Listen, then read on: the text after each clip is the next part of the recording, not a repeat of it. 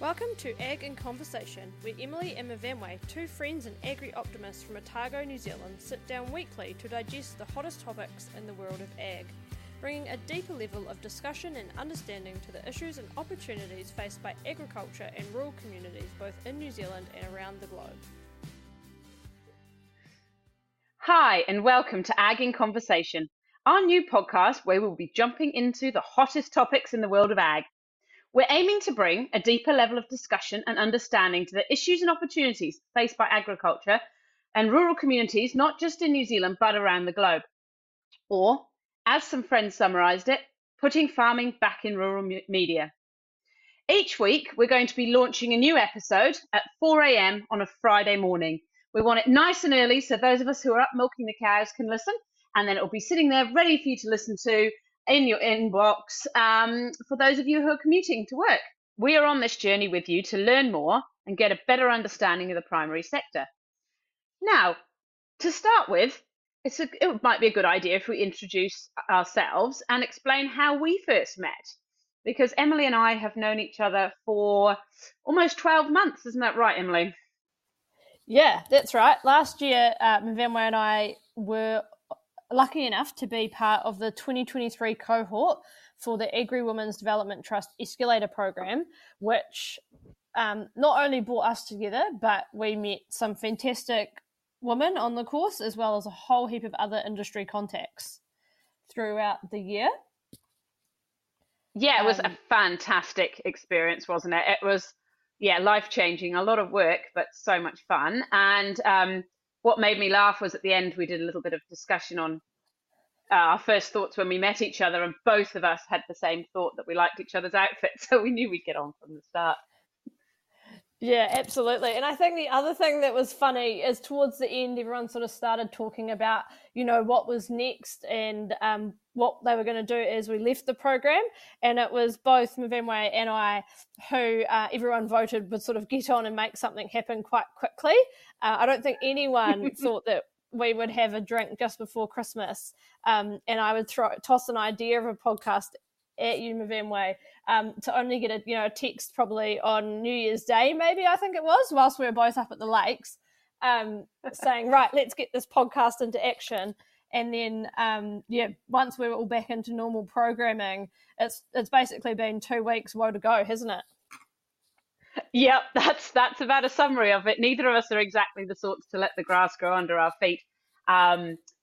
Emily came up with a brilliant idea over a chat while I was shooting past and pulled in for, I don't think I even came in for an hour to say hi. And the idea was born and it sat in my head and away we went from there. So it's a good fun idea. And we look forward to chatting over these topics, seeing as we do it over our voice notes anyway. We might as well include everyone else.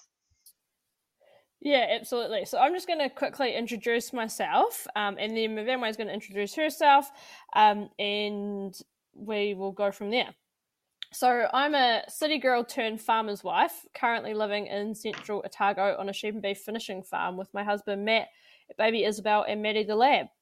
I don't come from a direct agricultural background. I was trained as a civil structural engineer. And has long moved away from any kind of design or construction, and more recently been focusing on strategy, problem solving, business cases and governance. I've supported a lot of local, central and regional government decision making, small businesses and not-for-profit organisations, as well as being involved in a bit of research. I've worked across a whole heap of sectors and I'm currently focusing in more on the agriculture sector, trying to blend the professional background with some of what's going on at home. Currently, I sit on the board of the Central Otago Wilding Conifer Control Group, aka Wilding Pines, the Otago Federated Farmers Executive and the Rural Women's Executive for Otago Southland. When I find a moment to myself, I can usually be found running around the hills, biking, skiing, boating up rivers, relaxing at the lake, or cooking some homegrown lamb for friends and family to enjoy. It's really fascinating, and I can attest to the fact that Emily's cooking looks unbelievable, really yummy. So thank you for that, Emily. I'll now introduce myself. So as you can probably tell from my accent, I did not grow up in New Zealand. I was born in Cardiff, Wales, and then moved around the UK, mostly living in rural small villages or in the countryside. But definitely, like Emily, not from a farming family. My father is an academic who worked his way up through the sector, and we were definitely quite disconnected from farming. We only became more connected when we moved back to Mid Wales. My family last farmed maybe 200 years ago in a small village called Penmark, which is the name I've pulled on to name my own personal business. So aged 11, I decided to become a farmer. And as with most things I do in my life, I tend to just go at it with not too much of a worry for the practicalities of not being from a farming family and having no farming in the family to pull on, and carried on with that mission. Kept going through high school, was lucky to be supported when I lived in rural Mid Wales by lots of local people who took me in and allowed me to join in with their lambing and milking operations in the UK. But I was always determined not to be a dairy farmer, because dairy farming in the UK is all indoors a lot of the time and a lot of hard work, and I hated driving the scraper tractor, mostly because it had no brakes. Then I went at it and went to university. I went to the Royal Ag College in Cirencester and had an absolute blast. And while I was there, a chap came out from New Zealand and offered us a chance for work experience in New Zealand. And I thought, well, I've always loved the All Blacks as my second team, obviously after Wales. So, hey, why not? Let's go on out. So I got a scholarship and headed out to New Zealand.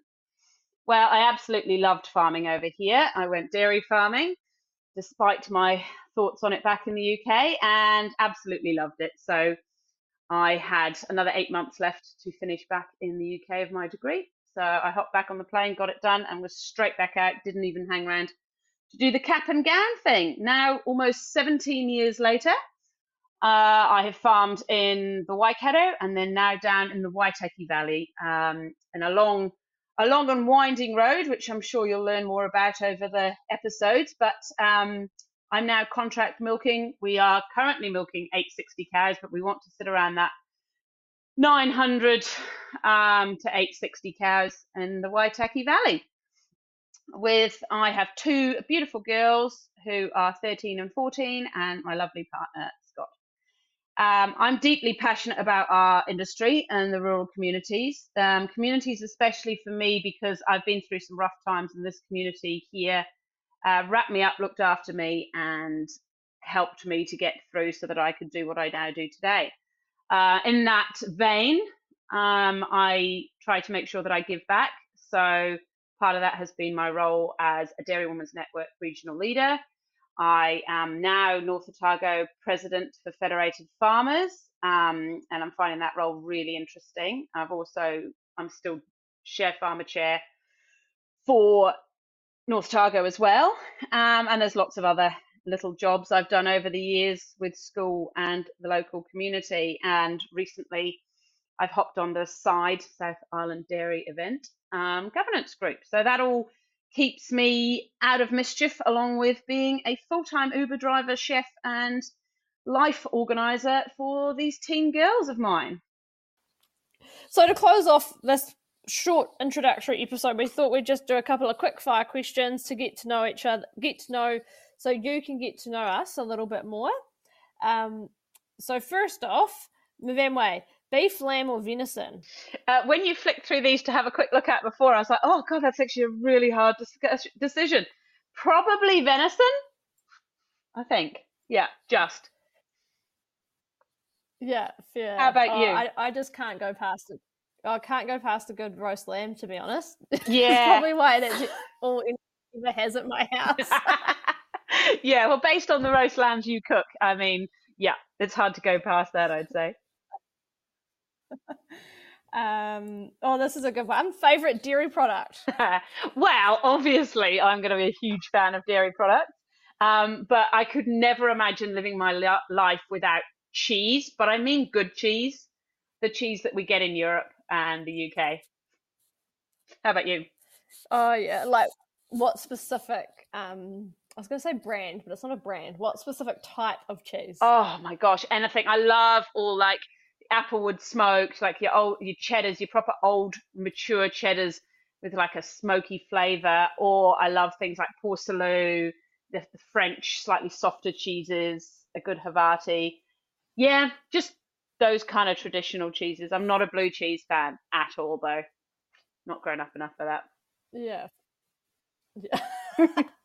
Fair enough. I'm actually taking a break from dairy products at the moment because I'm breastfeeding and we're having a whole host of issues. But probably my favourite dairy product, tough call, and it's not even reflective, actually. I'm not even a sweet tooth, but I was going to say ice cream. Oh, good call. I didn't even think ice cream. Well, that would be my Belle's favourite, yeah.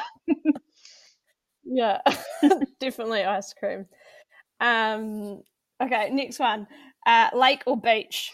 I think I know the answer, but maybe not. Yeah, I was going to say a no-brainer for us too. I think it's the lake, sorry. Yeah, definitely girls of the interior. Yeah, definitely. Yeah. Tea or coffee? Again, another no-brainer for anyone who knows either of us. Tea. Tea. Not grown up enough for coffee. Yeah. 100. I don't think we need the extra energy, to be honest. Might not be fair for the rest of the world, no. No. Okay, this is a good one. So what did your 5-year-old self want to be when you grew up? Yeah, I actually find that hard to remember what on earth I wanted to be, because like I said, I wanted to be a farmer at 11. But 5-year-old self, I did for a while want to be a midwife. But I think that's just because I'm the eldest of 7 girls. So there were just babies appearing all the time. So it was kind of my world. How about you? Well, I guess you kind of are a midwife to 180 cows. Yeah, 800. Yeah. I'm definitely a midwife. I can just, leave them though. If they get on my nerves. Don't have to be quite so involved. Yeah, don't talk back. Yeah, I don't know either.